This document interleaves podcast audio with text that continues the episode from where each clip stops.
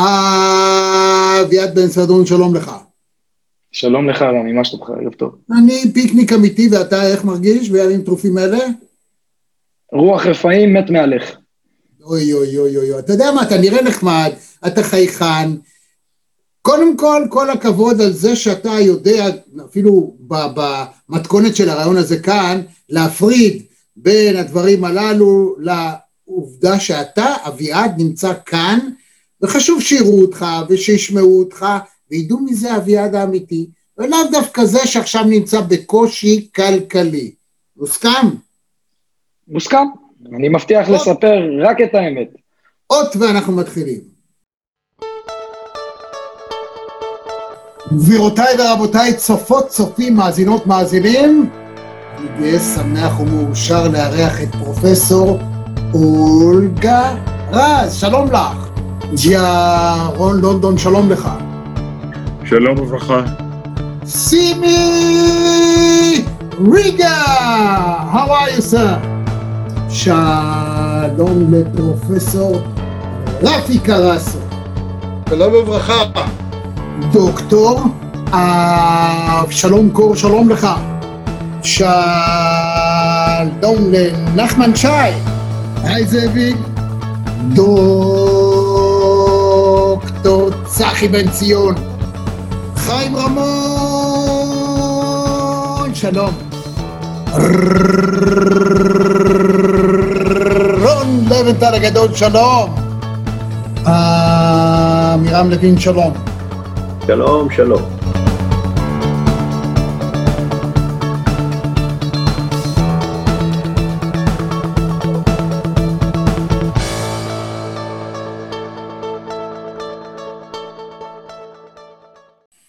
אז רבותיי, מרכזי טבעי, אתם איתנו כאן בעניין מרכזי, מרכזי טבעי, זה גם ביוטיוב, בכל מרחבי הפודקאסט, אם אתם הולכים, מטיילים, עושים ספורט, נוסעים באוטו, ודווקא חייבים לראות, אפשר לשמוע, אתם לא תחמיצו שום דבר, אבל אם תראו אותנו, אתם תראו בחור יפה מאוד שיודע לדבר יוצא מן הכלל. אתה מתכלס, מה זה תכלס?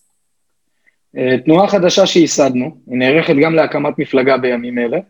והתנועה הזאת היא תנועה שמדברת כלכלה וחברה לא בסיסמאות, אלא באמת מחקרים ונתונים שעשינו. אני מבין שיש לנו זמן לפרט את הכל, ואני אשמח לפרוט את הכל, גם במפה הפוליטית, גם במפה הכלכלית וגם במפה החברתית. אז לפני שאתה נותן לי את התפריט של המצע של המפלגה שלכם, ספר לי קצת על עצמך. אני יועץ אסטרטגי, קודם כל יזם בישראל, שמאמין שאם אתה רוצה לקחת את גורלך בידך, עדיף שתהיה בעל ח"פ, עוסק מורשה, עוסק פטור, וכל מה שאני תמיד רציתי זה שכולם יהיו כמה שיותר עצמאים, כמה שיותר יזמים. אז אני התחלתי את דרכי כיועץ אסטרטגי לתאגידים, ולצערי עם הקורונה התאגידים עברו למודל רזה, והפרויקטים שלי הוקפאו או שנדחו ובוטלו לחלוטין, והיום עברתי במצב של פגיעה של 91% בעסק, לצערי מעסק משגשג לעסק שכנראה הולך לסגירה. או-אה, עד כדי כך. עד כדי כך, אבל הם לא, יכבו, הם לא את היזמות. אני עדיין אהיה עצמאי ועדיין אעשה את מה שצריך uh, כדי לפרנס. אבל אתה בעצם מכרת ידע, נכון? נכון, נכון, אבל... ידע, שיווק. אז מי שמוכר ידע, בסך הכל רמת הסיכון שלו הרבה יותר נמוכה, וגם רמת ההפסדים.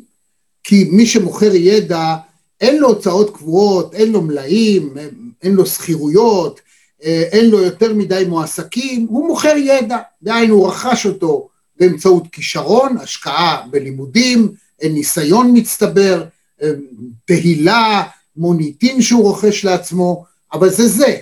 אז זה לא עד כדי כך חמור, אני מבין שיש לך ירידה של 91% בהכנסות, אבל אתה בתור יזם, מי אם לא אתה, תבוא ותלמד אנשים אחרים ואולי גם את עצמך, איך אני מתאים את עצמי למצב הקיים, שבעצם אף אחד הרי לא אחראי לו, זה לא מישהו במדינה החליט בוקר אחד להפיץ קורונה, אנחנו עושים כל מה שאפשר כולנו כדי להיפטר מהחולרה הזאת. אבל בוא ספר לי למה אדם שהוא יזם ומוכר ידע מרגיש כמו גופה מהלכת. הסיבה היא א', אתה צודק בכל מה שאתה ציינת, ההוצאות הקבועות שלנו הן באמת נמוכות ולכן המיסים הם יותר גבוהים. והדבר הזה שאני כיוונתי קהל יד... רגע, מה זאת אומרת המיסים יותר גבוהים? למה? הרווח הוא נקי יותר, אז אתה מקבל מס יותר גבוה בעבור הרווחים שלך, זה הגיוני. כן, כשאתה מרוויח, אבל לא כשאתה לא מרוויח. אה, זה, זה חד משמעית, העניין של... לא, אני אה, אומר את זה, כי אם יש לנו חלק מהאנשים שלא מבינים בדיוק במה מדובר, אז אני חייב להגיד. זאת אומרת, ככל, אתה משלם אמנם, אה, מי שמוכר ידע, אה, זה נכון, אה, מה שאתה אומר, אני אסביר לאנשים שלא מבינים כל כך, מי שמוכר ידע משלם יותר מיסים, הואיל וההוצאות שלו קטנות, משום כך החלק הרווחי בכסף שנכנס לו הרבה יותר גבוה, משום כך הוא משלם יותר מיסים. ברם, אם אין לך הוצאות, גם אין לך הפסדים, אתה מקסימום, יש לך אובדן הכנסה, וזה, אה, שוב, אני חוזר ורוצה שתסביר לי בתור יזם ויועץ, איך עושים את השיפט, איך לוקחים את המציאות, ולהפך, יש יזמים שעשו ים כסף, ועושים ים כסף, דווקא בתקופה הזאת. בוא נדבר על זה.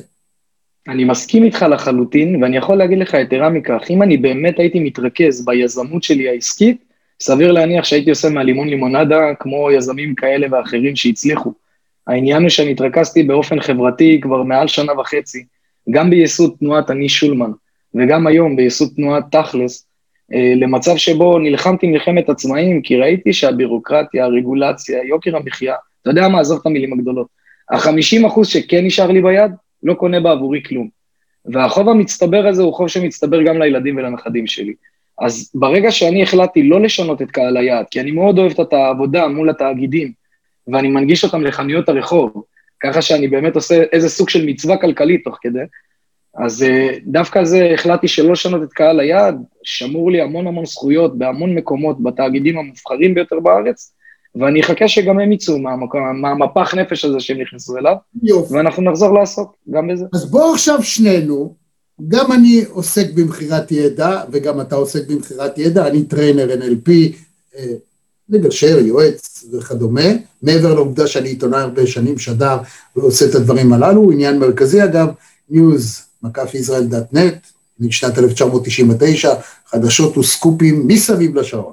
אז אה, בוא שנינו ניתן עצה לבן אדם כמוך, או רבים שכמותך, חבר'ה צעירים, נשואים, אולי ילד שניים, מוכרי אה, ידע, דהיינו, הם לא באמת כבולים לשכר דירה אימתני, עובדים בעייתיים, אה, ארגונים שהם או פירמידיאליים או ישרים, אה, מה שנקרא שטוחים, אבל בעייתיים שיכול לברוח לך הידע, לא יכול להתמוטט לנו לאנשים מהסוג שלנו שום דבר.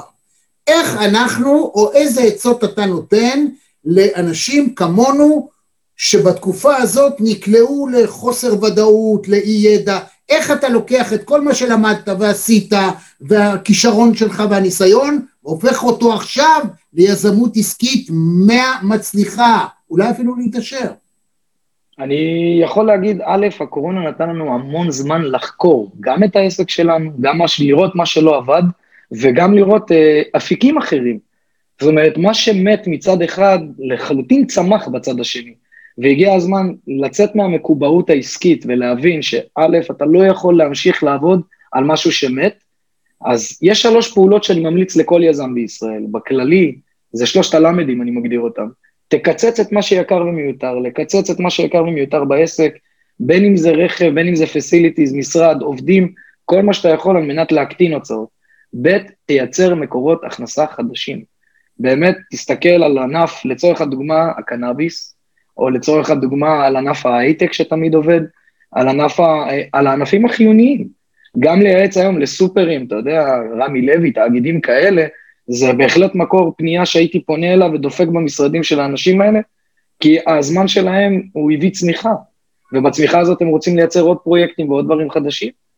וג' באמת תעדכן את כל מה שלא עבד בעסק. זה לא בושה לבוא ולהגיד, פה נכשלתי, פה שיווקית לא השקעתי, פה הייתי צריך לעשות יותר, זה בדיוק הזמן לעשות חשיבה מחדש, רי-ארגון, גם לעצמך כבן אדם וגם לעסק שלך כיזם.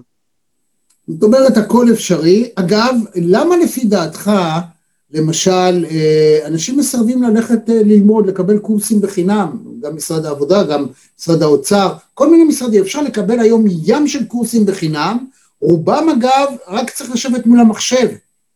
לצפות, לראות, ללמוד, לא מחייב שום דבר, לא עולה שום דבר, למה אנשים לא עושים את זה? אתה, אה, אתה עיתונאי מיינסטרים שמכיר את זה. אני יכול להגיד לך שאם אני עושה סקר בין החברים שלי, ככה משהו פשוט, האם אתם מכירים את ההטבות שמשרד הכלכלה או הביטוח הלאומי נותן כקורסים או הסבות מקצוע? אין להם מושג, הם לא מכירים את זה. וחבל מאוד שהתקשורת או פרסומות בערוץ, בערוצים מרכזיים לא דנים בזה, כי זה הזמן בדיוק לעשות את השיפט הזה. אם אני הייתי רואה פתח ש, שנותן לי איזשהו אופק או איזו ודאות למשהו חדש, אני הייתי הולך עליו, בטח אם נותנים לי אותו בחינם. זה מוזר, באמת אני לא, מתקשה להבין אנשים במיוחד שעיתותיהם בידם, יש להם זמן, אין להם איך להעביר אותו גם כשיש סגר, רבאק, שב מול המחשב, תלמד משהו, תעשה עם עצמך משהו, תרגיש שהתקדמת, שלמדת, שיש אפילו סתם, אפילו אם תישאר באותו תחום, אבל קצת תפתח את הראש, פתאום תראה שאתה יכול להיות בן אדם אחר, אתה יכול להצליח הרבה יותר. מאוד מאוד אה, מוזר. אפילו, לא רק שאני מסכים איתך, אני יכול להגיד לך שבשיעור קטן בהיסטוריה, בשנת 83 נפלו הבנקים, אז היה, כולם היו ברמת גן בבורסה, ואנשים שלא ידעו בכלל מה זה בורסה, הבנקים הציעו להם מניות, ראו את עולמם חורב. יחד עם זאת, זה ההורים שלנו, אני לא הולך רחוק, וההורים שלנו התאוששו, בסוף הם עברו גם את זה, וגם ב-2008 ראינו את הסאב פריים, ואנשים התאוששו. וגם כאן, חברים, אחרי כל משבר מגיעה צמיחה, גם אנחנו נתאושש, חד משמעית. ויותר מזה נגיד שהקדמה תמיד, לא רק אה, בלי קשר לקורונה, הקדמה תמיד הורסת מקצועות, מעלימה אותם, אבל מצמיחה במקומם תמיד דברים אחרים. פעם, אני חושב שזה היה לפני שאתה נולדת, היה מקצוע שנקרא נקבניות. שמעת עליו? אתה יודע, אפילו... לא, לא. לא. אז נקבניות, פעם היו מדפיסים הכל, היו כרטיסיות כאלה במחשב, היו, זו הייתה היית צריך להכניס כרטיס בשביל לקבל מידע. והיו מאות אלפי נשים בעיקר, שעבדו בתור נקבניות. בכל משרד גדול, בתחילת מערך, מערכי המחשוב, היה את הדבר הזה, היה גם נייר רציף מה שנקרא, היית צריך להדפיס, זה היה לו חורים בצד, בתי דפוס ענקיים עבדו והתפרנסו מזה בנקבניות, אמרו, מה יהיה? המחשוב התקדם, לא היה צריך יותר בשום אופן נקבניות. אמרו, וואו, הכלכלה תתמוטט. ואיזה פלא, כולן מצאו עבודה אחרת. ולהפך, לפני הקורונה הייתה תעסוקת יתר, מה שנקרא. אז גם עכשיו, בוא נחשוב, אנחנו ביחד, איזה מקצועות כתוצאה מהקורונה הזאת, כפי שכרגע זה מצטייר, ונגיד, אנחנו בשלב שבו מחסנים את האוכלוסייה, וההערכה היא שתוך שלושה, ארבעה חודשים, אולי חצי שנה, בעצם כולם יהיו כבר מחוסנים, והנגיף הזה יהיה קצת מאחורינו, אבל העובדה שבמשך שנה, שנה וחצי אנשים התנהגו אחרת, חיו אחרת, רכשו הרגלים חדשים, יכול מאוד להיות שיהיו דברים שייעלמו ודברים אחרים שיצוצו במקומם. בבקשה. דווקא עכשיו הייתי אומר לרוב היועצים, לכו לאיפה שהרווחיות נמוכה, לא גבוהה. ההייטק לא צריך אתכם, והתעשיות שעובדות באופן ישיר לא צריכות אותנו, הן עובדות, המנגנון עובד ומשומן. תלכו דווקא לענפי הסלולר, הם היו חיוניים לאורך כל הדרך, תלכו לענפי התקשורת, תלכו לענפים האלה שהרווחיות נמוכה, כי גם אתם יכולים לייצר פה שני דברים, א', לאגד את אותם ענפים בסיכון, ובאמת להביא איזה אלקטורט מוחשי גם אל מול התאגידים, וב', אתם יכולים לייצר איזשהו מנגנון שיווקי חדש לעסקים קטנים ובינוניים, כי הם עברו פה טראומה, והם צריכים אותנו, הם צריכים אותנו עכשיו יותר מתמיד. אני רק מבקש מכל יועץ ויועץ, תפחיתו במחיר, אל תבואו מגבוה, זה לא הזמן, זה הזמן לערבות הדדית וסולידריות, גם לעבוד במחיר נמוך, זה לא מזנה אתכם, להפך, אתם משקמים את הכלכלה, וזה הדרך שלנו לשקם את מעגלי הכלכלה והתעסוקה. אגב, יש רק מושג אחד שלא הסכמתי איתך עליו, על יתר תעסוקה. אני אולטרה קפיטליסט, אני רוצה שכולם יעבדו פה. נכים, חרדים, ערבים, זאת אומרת להנגיש את האוכלוסייה, לכלל האוכלוסייה, לייצר כאן ישראלי עובד, והדבר הזה הוא גם מפחית שנאה, הוא גם אה, מייצר היכרות עמוקה יותר גם עם מגזרים שונים ומגוונים, וחד משמעית תורם למחזורי המס של המדינה. אז אה, אני רוצה שיהיה פה אפס אחוז אבטלה. מסכים איתך בכל מילה שאמרת עד עכשיו, אני רק אבהיר שתעסוקת יתר יצרה מצב, הכוונה היא שאי אפשר היה למצוא, בעלי עסקים לא הצליחו למצוא עובדים בשום פנים ואופן. נאלצו לשלם הרבה יותר, אבל עזוב לשלם יותר, עבור אנשים שמוכשרים פחות. יותר מזה, לא יכולת לסמוך שבן אדם לא יברח לך. לקחת אותו, הכשרת אותו טיפה, אחת הסיבות שבעלים של רשתות למשל לא כל כך רצו להשקיע בקידום מקצועי של האנשים, כי הם חששו שמחר הם יברחו להם. ברגע שיעבירו אותם קורס, אני משלם את הכסף, אני מלמד אותך, אני מדריך אותך, ואתה מחר הולך לרשת המתחרה בתור בן אדם שכבר יודע ואי אפשר לעצור אותך, חופש העיסוק מה שנקרא. זאת אומרת, תעסוקת היתר יצרה ההפך, הרבה הרבה יותר דרישה לעובדים ממקומות עבודה. עכשיו, מי שלא רוצה לעבוד זה לא יעזור, לא משנה כמה תשלם. בן אדם לא, ישראלי לא רוצה לעבוד בחקלאות, לא רוצה לעבוד בבניין, לא משנה כמה אתה אה, תרצה לשלם לו, לכן תמיד נצטרך להביא תאילנדים וסינים שיעשו את העבודות האלה.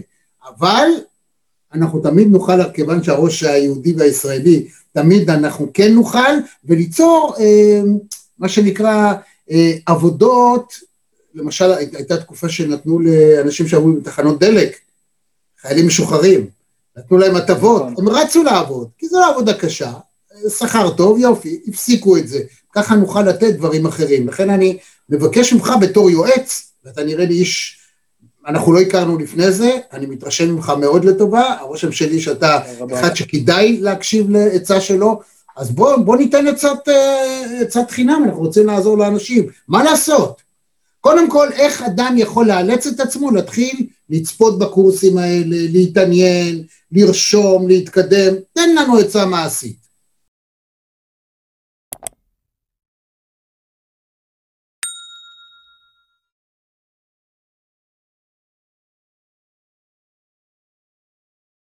הכל עוסק בגירוי. אנחנו חייבים תמיד לעבוד על החושים שלנו, אנחנו עובדים בגירוי שיווקי ובגירוי אינטלקטואלי, והכל עוסק בכללי, אצלנו בגירויים. הרעיון בלייצר גירוי הוא לבוא ולהסביר שבכל משבר יש הזדמנות. וזה הרעיון, א', אני לא אומר את זה כסיסמה או ככותרת, אני בא ואני אומר, כל אדם צריך להתרכז בתוך עצמו, זה נקרא סוואט במודל הכלכלי, אה, חוזקות, חולשות, הזדמנויות ואיומים, ואתה צריך לדעת במה אתה חזק, במה אתה חלש, איפה ההזדמנות כרגע, ואתה יודע מה, במצב של השוק היום אני גם לא רואה איומים.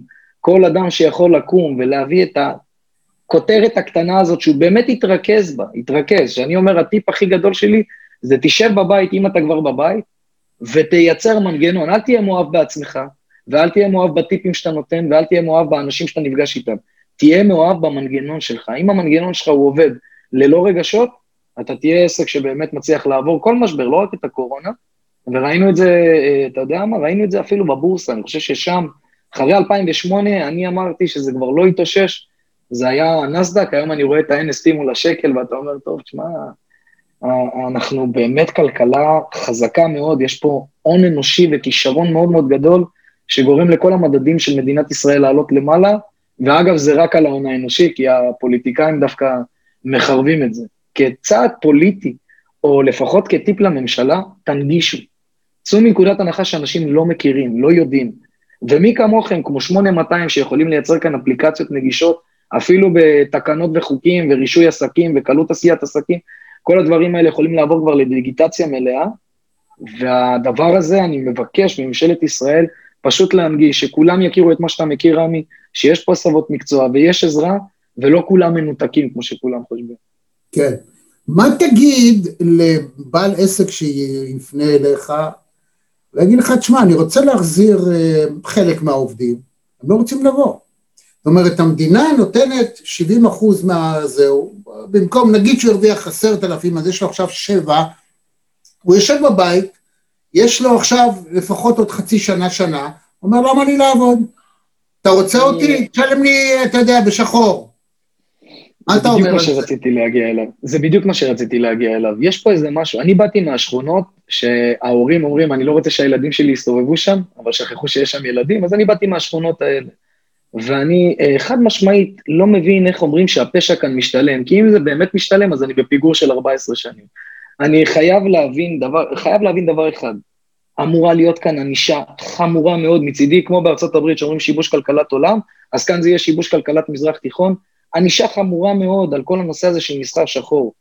לא יכול להיות, הם באמת צודקים המעסיקים, הם לא יכולים להחזיר עובד שמקבל 75% מהשכר שלו, והוא לא צריך באמת לעבוד. משלמים פה על בטלנות, מעודדים פה בטלנות, וכרגע יש פה dead end, אבל מנגד יש גם ניצול של המעסיק.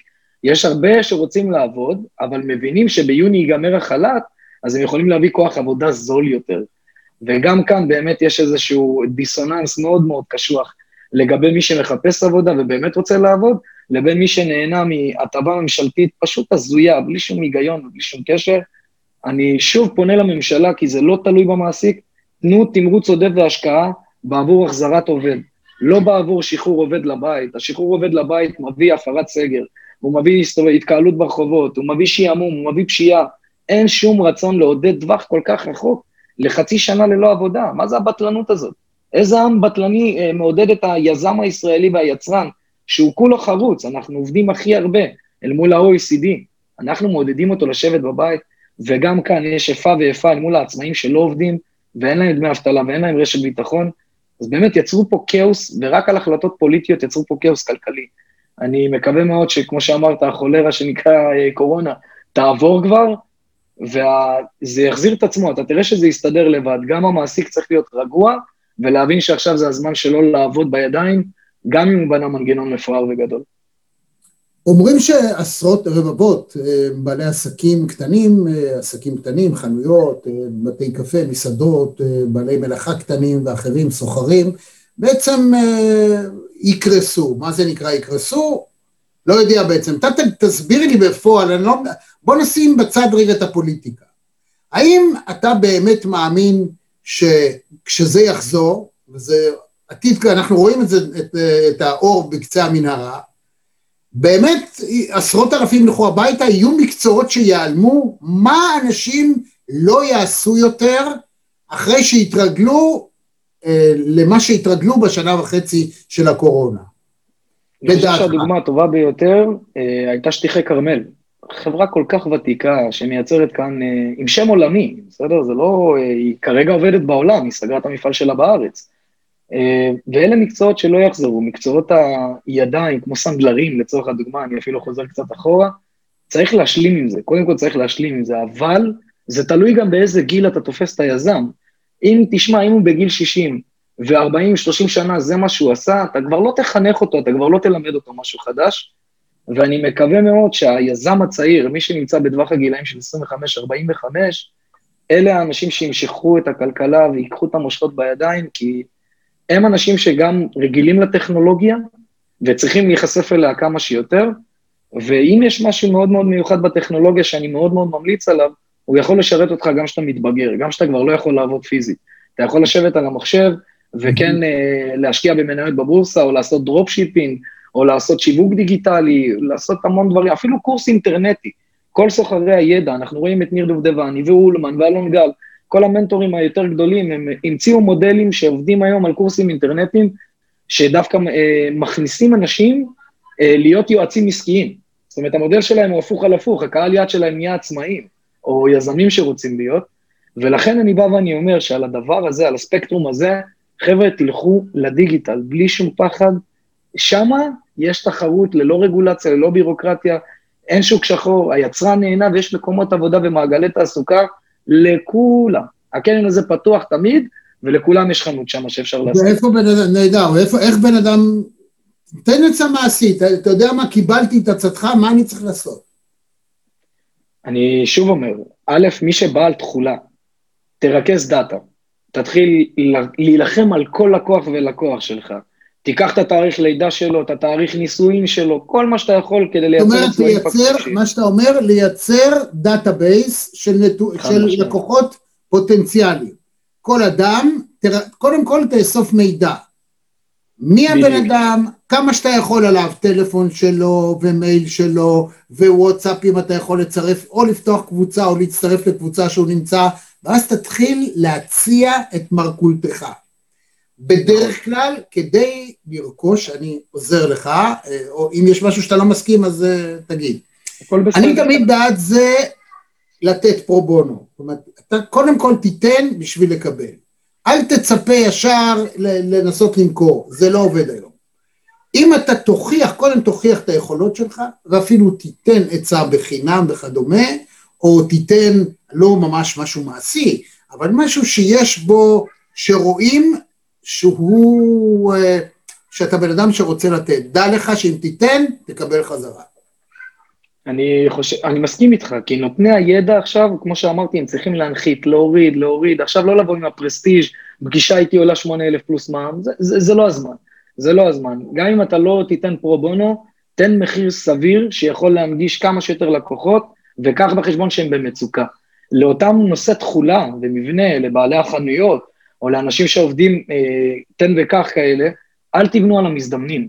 המזדמנים הם אף פעם לא שלכם, זה לא הלקוחות שלכם, וזה הזמן אפילו להעלות מחיר, לא להתבייש, להעלות מחיר ולהילחם על העקרונות של אני השירות הטוב ביותר ואני אלווה אותך לאורך כל התהליך, אז זה הזמן דווקא לספור כמה לקוחות קבועים יש לי, ולא כמה לקוחות מזדמנים יש לי. השינוי בדיסקט הוא דבר שחד משמעית יכול להגדיל את הפריון העסקי שלך, כי אם אתה תתחיל להתעסק בכמה לקוחות גבוהים יש לך ותגדל מ-10 ל-20 ל-40, חד משמעית תעגן באופן ישיר את ההכנסות שלך ואת המיצוב הרשתי והשיווקי שלך. היית מציע לאנשים שנגיד בעלי עסקים או חנויות שסגרו קטנות, עסקים קטנים, אה, לחפש עבודה בתור שכירים, שם אה, לא לשבור את הראש יותר, או בכל, אה, לעשות כל מאמץ אפשרי על מנת לפתוח עסק אחר, חדש, אולי עוסק זעיר, עוסק מורשה, לאו דווקא חברה בעם, מה לעשות? האמת שזו שאלה ממש מצוינת, כי זה עניין גם של עיקרון וגם של יזמות אה, שתמוהה בך. אה, יש אנשים שפתחו עצמאי כי הם לא מסתדרים או לא יכולים לקבל הנחיה ומרות. ואם האנשים האלה הם מספיק צעירים ונסגר להם העסק ועדיין יש להם אמצעים לפתוח עסק חדש, אז כמו שאמרתי, אני רוצה שיהיו כמה שיותר עצמאים במדינת ישראל, אני ממליץ לנסות לעשות משהו חדש. אם לא, ואם אתה במצב שבאמת עם הגב לקיר, אל תשחק אגו. לא עם המשפחה שלך ולא עם חשבון הבנק שלך, הגופים האלה לא יסלחו לך. אלה אה, דברים שעושים, אני קורא לזה ב-any mean necessary, תיכנס למצב הזה, למוד הזה של כל מה שצריך כדי להביא פרנסה הביתה, בין שכיר, ואתה יודע מה? לא רק שכיר, אם אתה צריך להיות משלוחן כדי להביא דברים הביתה, לך ותביא כסף. כסף הוא מדד שיכול לקדם את הגשמת החלומות שלך, ובלעדיו יש גם צרות וגם בעיות. איתו לפחות יש רק בעיות, אבל אם אתה רוצה את השילוב של גם צרות וגם בעיות, רצוי, ש... אה, רצוי שלא תישאר בבית, עדיף שיהיה לך רק בעיות. אז אם הזכרת את הסוואט, אז תיקח את החלקים הפחות טובים ב-W ותביא אותם ל-S, דהיינו לסטרינגס, לחלקים החזקים שלך. אם אתה, יש לך אגו נפוח, ואתה אומר, מה אני אעבוד בעבודה הזאת, או מה זה, כן, כן, בדיוק. שים את האגו בצד, לך לעבוד, תביא כסף. ראיתי אנשים שבאמת אה, פגשתי ברשתות, שעובדים ושמים סחורה. אנשים שהיה להם עסק, או אנשים שהם, אתה רואה שזה לא המקצוע שכאילו הכי מתאים לו. הוא אומר, אני גאה בכל רגע. ואנשים שעלים על אופניים או על, על אה, קטנוע, והם מביאים לאנשים אה, הביתה אה, אוכל, וככה הם עושים את שלהם, אתה יודע, בוולט, בטנביס וכאלה, עובדים על בסיס כזה, אבל מביאים הביתה את העשרת אלפים שקל, ויופי להם. אז אל תתביישו. יכול להגיד, כן. אני, אני מסכים איתך, ואני אומר, קודם כל, המעלה הכי גדולה שיכולה להיות לבן אדם, לא רק ליזם, זה צניעות. ואם אתה יכול לראות שחקנים מאוד מאוד מוכרים שהיו בטלוויזיה, פתאום עובדים בירקניה עוד, אז קח דברים בפרופורציות ותגיד מי שמי ומי אני, אם הוא יכול, מי, למה שאני לא אוכל? המקום הזה של אני ואני ואני, זה בדיוק הרגע שאתה מאבד את עצמך. בדיוק הרגע. בדיוק, יפה מאוד. אז עכשיו בוא נדבר אה, אה, עליך, אחרי כל מה שדיברנו, אז איך יכול להיות שאתה רואה או מרגיש או אפילו מגדיר את עצמך גופה מהלכת, מה, מה, מה הסיפור? הסיפור הוא סדר עדיפויות, שאני יכול לקבל ביקורת על סדר עדיפויות שגוי מבחינת הפעילות והמיזמים החברתיים שאני עושה, אבל מה שנקרא נדבק בי החיידק הציבורי, אני חד משמעית מרגיש שליח של קבוצת אנשים מאוד מאוד רחבה שאומרת, אתה מבטא את הצרכים והמצוקות שלי בצורה הטובה ביותר, הייתי רוצה שתייצג אותי, ועם הדבר הזה אני הולך. אני מאמין בלב שלם שמנהיגים גדולים עברו מזורים ומכאובים ענקיים לפני שהם נהיו משהו, מפורסמים או מנהיגים באמת של קהילה, ואם זה חלק מהמסלול שאני צריך להעביר, כל עוד אשתי תומכת בי, אני הולך בלב שלם. אם לא, אשתי תגיד לי, נו נו נו, אתה יודע, אנחנו כולנו אריות, בבית אנחנו הולכים על ארבע, שואגים סתם. כן, זקופים מתחת לשולחן. אה, תשמע, אבל אנשים שהם עצמאים, אנחנו, כל מי שעצמאי, יש בו במבנה האישיות שלו, כמו שאמרת, משהו, מחוסר, בקושי לקבל מרות וסמכות ורוצה להיות הוא הבעל הבית. וכשאני מסתכל למשל על השולמנים, שאתה היית חלק של זה, וזה התפרק, וכל אחד הלך לזהו, רואים עד כמה שקשה לאנשים מהסוג הזה להתאגד. זאת אומרת, אותו, הפרץ הזה של האגו הופך להיות משהו שלא מאפשר לכם בכלל לעבוד ביחד. זה ממש מדהים מה שקורה, מה שקרה לא רק בשולמנים, אבל אתם בכל זאת, היו עשרות אלפים שהתגייסו ובאו והתחברו לאתר אינטרנט, ופתאום פששש.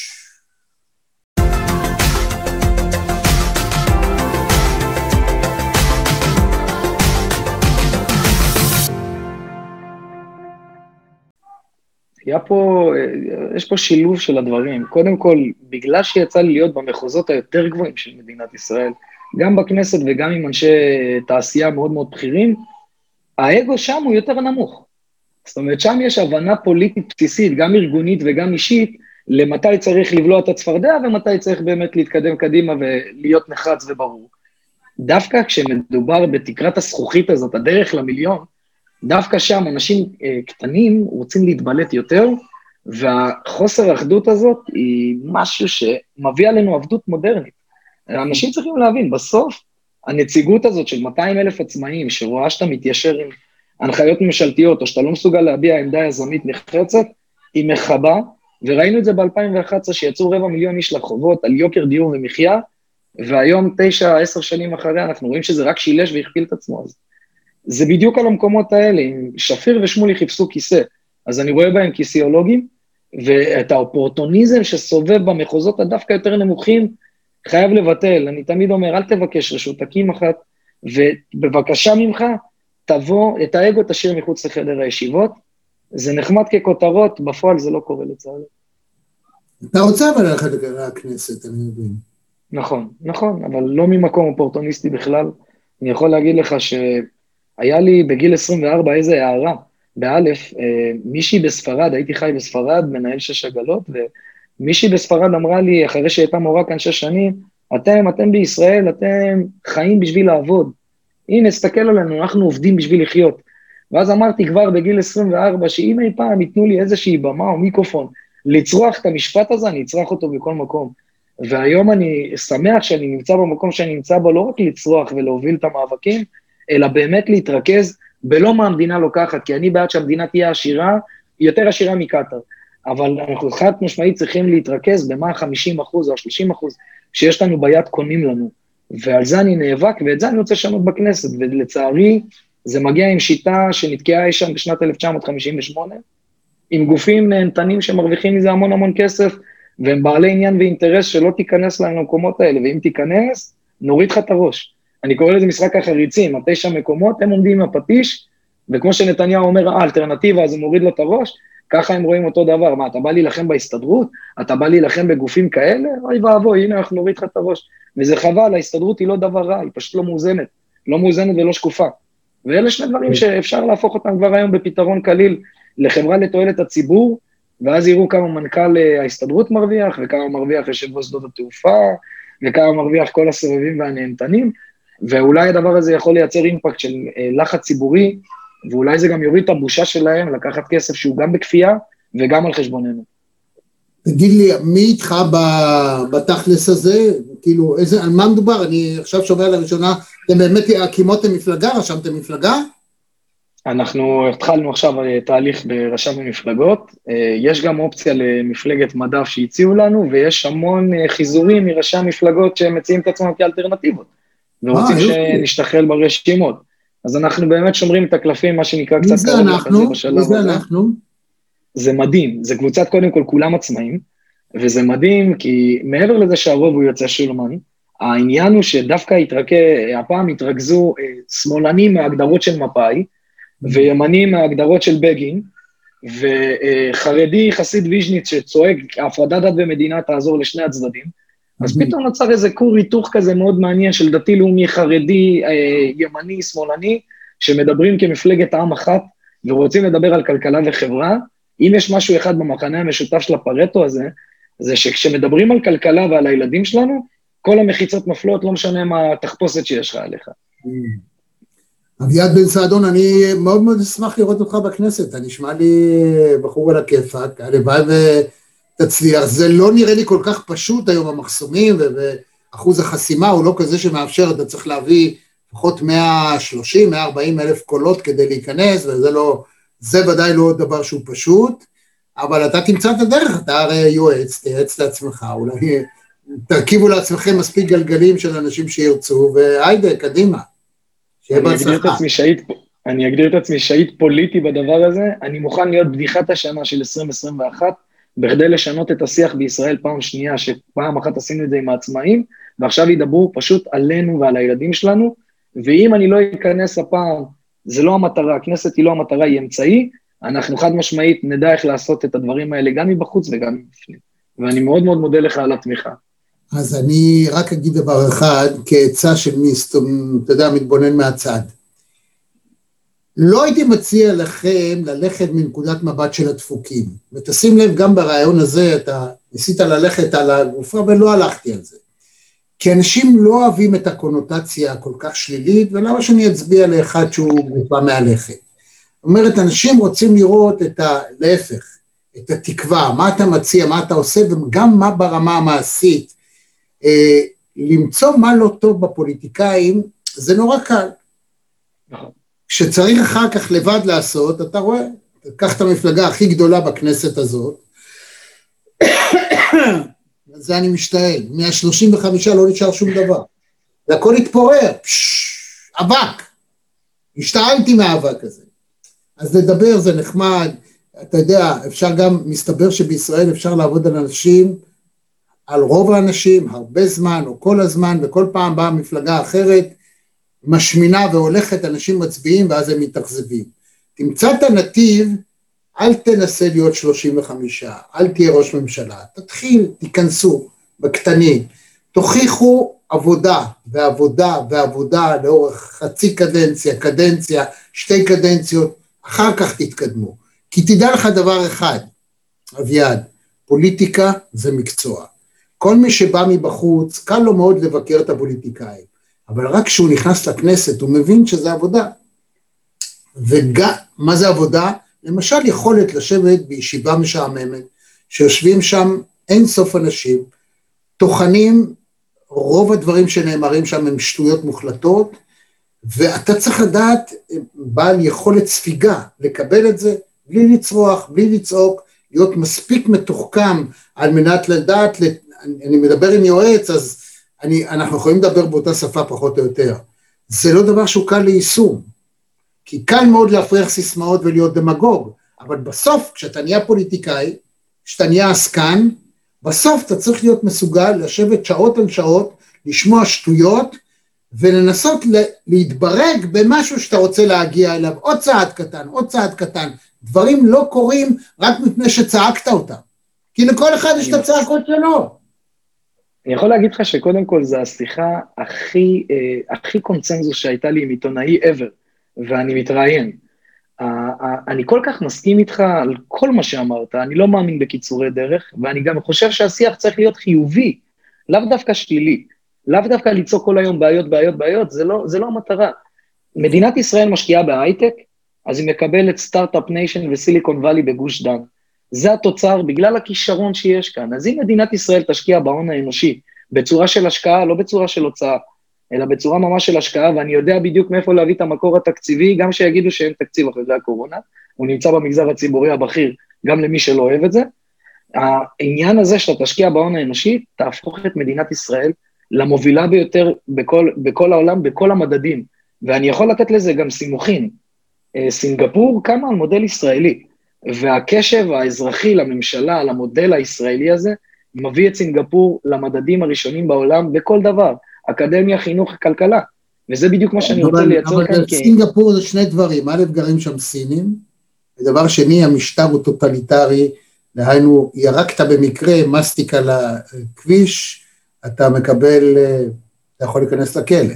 עשית... נכון, אפשר להסתכל על זה מהצד הזה, לא, אבל אני יכול להגיד לך שדווקא... זה לא אנחנו. אני אגיד לך משהו, הם מוקפים, בהקבלה לפחות, הם מוקפים במלטזים שהם בעצם מוסלמים, ובקלות יכל אה, להסלים שם כל הסיפור, אבל מה שהם עשו, הם פתחו את המעברים לאותם מוסלמים וגבו מהם היתר תעסוקה. אוקיי? בעבור זה שהם יכולים לעבוד בסינגפור. עכשיו, פה תיקח את הפרדוקס ההפוך. אמרת מקודם שאין ישראלי, כי כולנו מנהלים, שישטוף כלים כבר. ואז אנחנו מעסיקים, נגיד, סודני לצורך הדוגמה. אז מדינת ישראל כופה עליך לשים לו 30 אחוז פיקדון לאותו סודני, ליום העזיבה שלו, ולשלם לו 200 אחוז ביום הבחירה, למרות שהוא לא בעל הצבעה. הדברים האלה יכלו להיות בדיוק הפוך, אם מדינת ישראל הייתה אומרת, בוא, אני רוצה אותך איתי, תחזיק לי את הכלכלה התחתונה, את משרות העמל, רק תשלם לי בעבור זה, על ההיתר הזה, איזשהו פרומיל או איזשהו משהו שאני אוכל להתקיים עליו, והדבר הזה היה משרת את הקופה הציבורית. יש לי יחסי גומלין מאוד ברורים. כאן צריך להיות האזרח, שזה בעצם השכיר, וכאן צריך להיות היזם, וכאן צריכה להיות הקופה המדינית. ואם אין לך הצעות שהן בטריפל ווין, אל תציע. אל תציע, באמת. יפה מאוד. אה, הואיל ואתם אה, קוראים לעצמכם תכלס, אז אה, מי מממן? איפה הכסף? צריך... זאת אומרת, החשבון כן. שנעשה, אני אגלה לך, הוא שבשביל להריץ רשימה במינימום, חמישה מיליון שקלים. בדיוק. לפחות. אם אין לך חמישה מיליון שקלים, חבל על הזמן. יש לנו גם אסטרטגיית גיוס מאוד ייחודית, אני לא רוצה לחשוף את האנשים שכרגע מביעים עניין ותמיכה, אני רק יכול להגיד בצורה אה, יותר פשוטה, שתכלס היא תנועה, ואנחנו באים בעצם להגיד בצורה אמיתית, מה, איפה הכסף שלנו, מה עושים איתו, ואיך מנהלים אותו, אבל המפלגה תיקרא דווקא אומץ, שזה ראשי תיבות שאני פיתחתי לעקרונות יסוד שלנו, שזה אמון, ודאות, מינוף, והדבר הזה הביא צמיחה. אז אם אתה תאמין בי ולא תראה אותי כגנב וקומבינטור שמנסה לעקוץ אותך, א', היחסים ביני לבינך כממשלה ישתנו. אם אתה תיתן ודאות, שזה בעצם לספק מתווים כלכליים ארוכי טווח, כמו שראינו עם יצחק מודעי ושמעון פרס, בתוכנית הבראה לחמש שנים, יחד עם רונלד רייגן, סטנלי פישר ושות', אז הדבר הזה הוא דבר שייצב את הכלכלה הישראלית, ואם אתה תתקן מינוף, שזה בעצם ביטוי לכישרון הישראלי, תשקיע בו, אתה רוצה לשלוח אותי לדימונה כי אין, אין אפשרות לקנות דירה, בסדר, אני בעד, ההורים שלי יעשו את אותו מסלול. רק תדאג שיהיה לי מקום עבודה, תתמרץ את המעסיק התל אביבי לפתוח סניף בדימונה. והדבר הזה בסוף יביא צמיחה גם מדינית, כלכלית וחברתית, ואלה עקרונות היסוד שאנחנו נרוץ עליהם. אני מקווה מאוד שנשפיע ונצליח. שיהיה בהצלחה, ויד לנסה אדום, נשמע. אנחנו צריכים אנשים, חבר'ה צעירים, שירוצו, יעשו, אה, וגם אם חלילה זה לא יצליח, תלמד מזה. מכל יום שאתה לומד, אתה, אתה הגעת לפה, אתה מתראיין עכשיו, אתה צובר אה, במקומות רבים אחרים, אתה צובר זמן מסך, אנשים מכירים אותך, תמיד זה יכול להיות טוב, ותיזהר מדיבוי שלילי, אל תיילל ותבכה כל הזמן. ואני לא רוצה יותר לשמוע אין לנו זמן לבכות. לא, אל תגיד יותר שאתה גופה ואתה אומלל ואתה מסכן, כי אתה לא.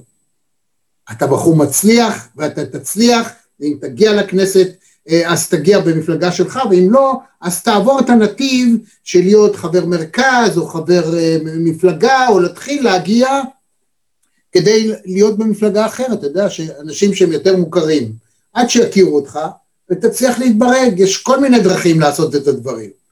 ו... אחד המשרדים במגדלי השן של האנשים הבכירים ביותר בארץ בכל נושא ייעוץ, עולה 12,000 שקל פלוס מע"מ לשעה להיפגש איתו, יש לו אה, שלט מאוד מאוד גדול במשרד המאוד מפואר שלו, שנקרא step by step. וזה בדיוק הגישה והדרך, ללא קיצורי דרך, צעד צעד, נצבור ניסיון, אני לא רוצה להיות, אה, אני לא סובל ממשיחיות. אני סך הכל מבקש מהעם לתת לעצמו את האפשרות לבחור בעצמו, פעם ראשונה. יפה מאוד, אז באמת שיהיה בהצלחה, אביען, היה כיף גדול. אה, אה, גם לי, גם לי, תענוג. לשוחח איתך ושיהיה בהצלחה. עכשיו הנה, יש, אני נותן לך משימה. הרעיון הזה, לכשעכשיו הוא מסתיים, אנחנו מקליטים אותו ואחר כך מעלים אותו, גם ליוטיוב, גם לעניין מרכזי. אתה, כל מה שאתה צריך לעשות, זה לקחת את הכישורים שלך, עם הלינק, עם מה שאנחנו נכתוב מסביב, גם לכתוב, את ה, לקחת את הלינק, לעשות לו שתף, לא עם עשרה אנשים. לראות, לקחת את הדבר הזה, שאגב יכול לתת לך, לעשות לך שירות יוצא מן הכלל, ובלי כסף, אבל עם, עם עבודה מעשית בשטח, ממש ממש ממש לגרום לכל אה, מצביע פוטנציאלי שלך שיראה אותך ויכיר אותך.